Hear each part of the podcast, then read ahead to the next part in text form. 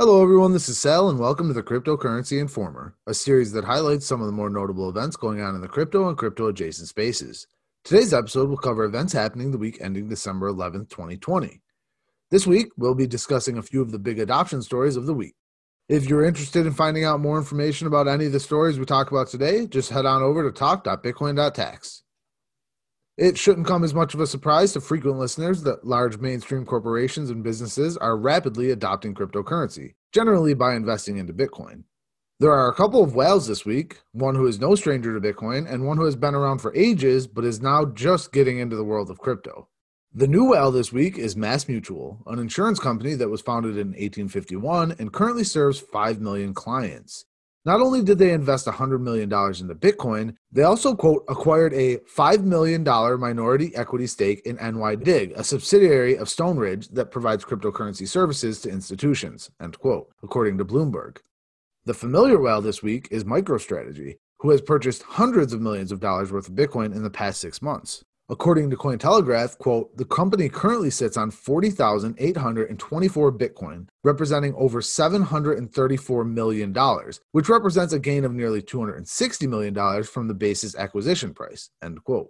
Earlier in the week, they announced that they were working to raise an additional $537 million to invest in Bitcoin. But Today, they issued a press release stating that they have actually surpassed that goal by successfully raising $650 million, which is equal to over 36,000 Bitcoin.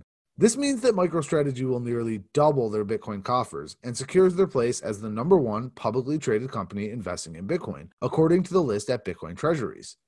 While this is exciting for advocates of Bitcoin adoption, it has been reported that traditional financial analysts are worried that the company is investing too much into Bitcoin.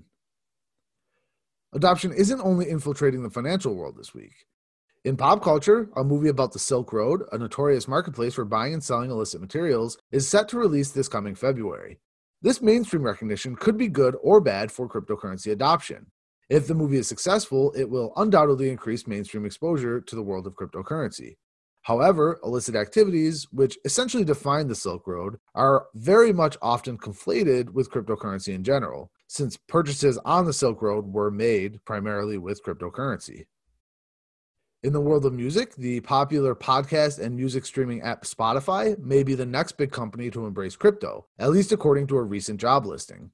According to FX Street, quote, a job offer posted by Spotify recently on Lever, an end-to-end talent acquisition platform, seems to indicate that the giant audio streaming service is looking at potentially enabling cryptocurrency payments, end quote. The job offer seemed to have sparked rumors that Spotify was indeed going to start embracing cryptocurrency payments, but since the rumors were swirling, Spotify has removed the job posting. Finally, in the art world, Beeple, a popular contemporary online graphic designer, has gone all in on NFTs, or non fungible tokens. Beeple, the alias of Mike Winkelmann, is known for his long running daily abstract digital art releases. Beeple first ventured into NFTs by offering his first collection of unique art based NFTs during the presidential election. Today and throughout the weekend, Beeple is dropping his second collection, which will include a number of his daily artworks auctioned off in the form of NFTs.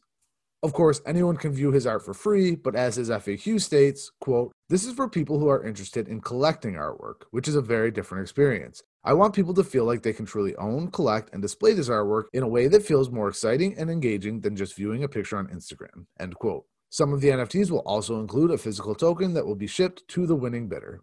If you haven't heard of Beeple, I would definitely suggest checking out some of his artwork as it is certainly interesting. And that's it for this week's episode of the Cryptocurrency Informer. Don't forget, if you want to read more about each of these stories, go to talk.bitcoin.tax and click on the Cryptocurrency Informer link. Every episode is accompanied by a number of relevant links for each story so you can do your own in depth research on the topics that interest you.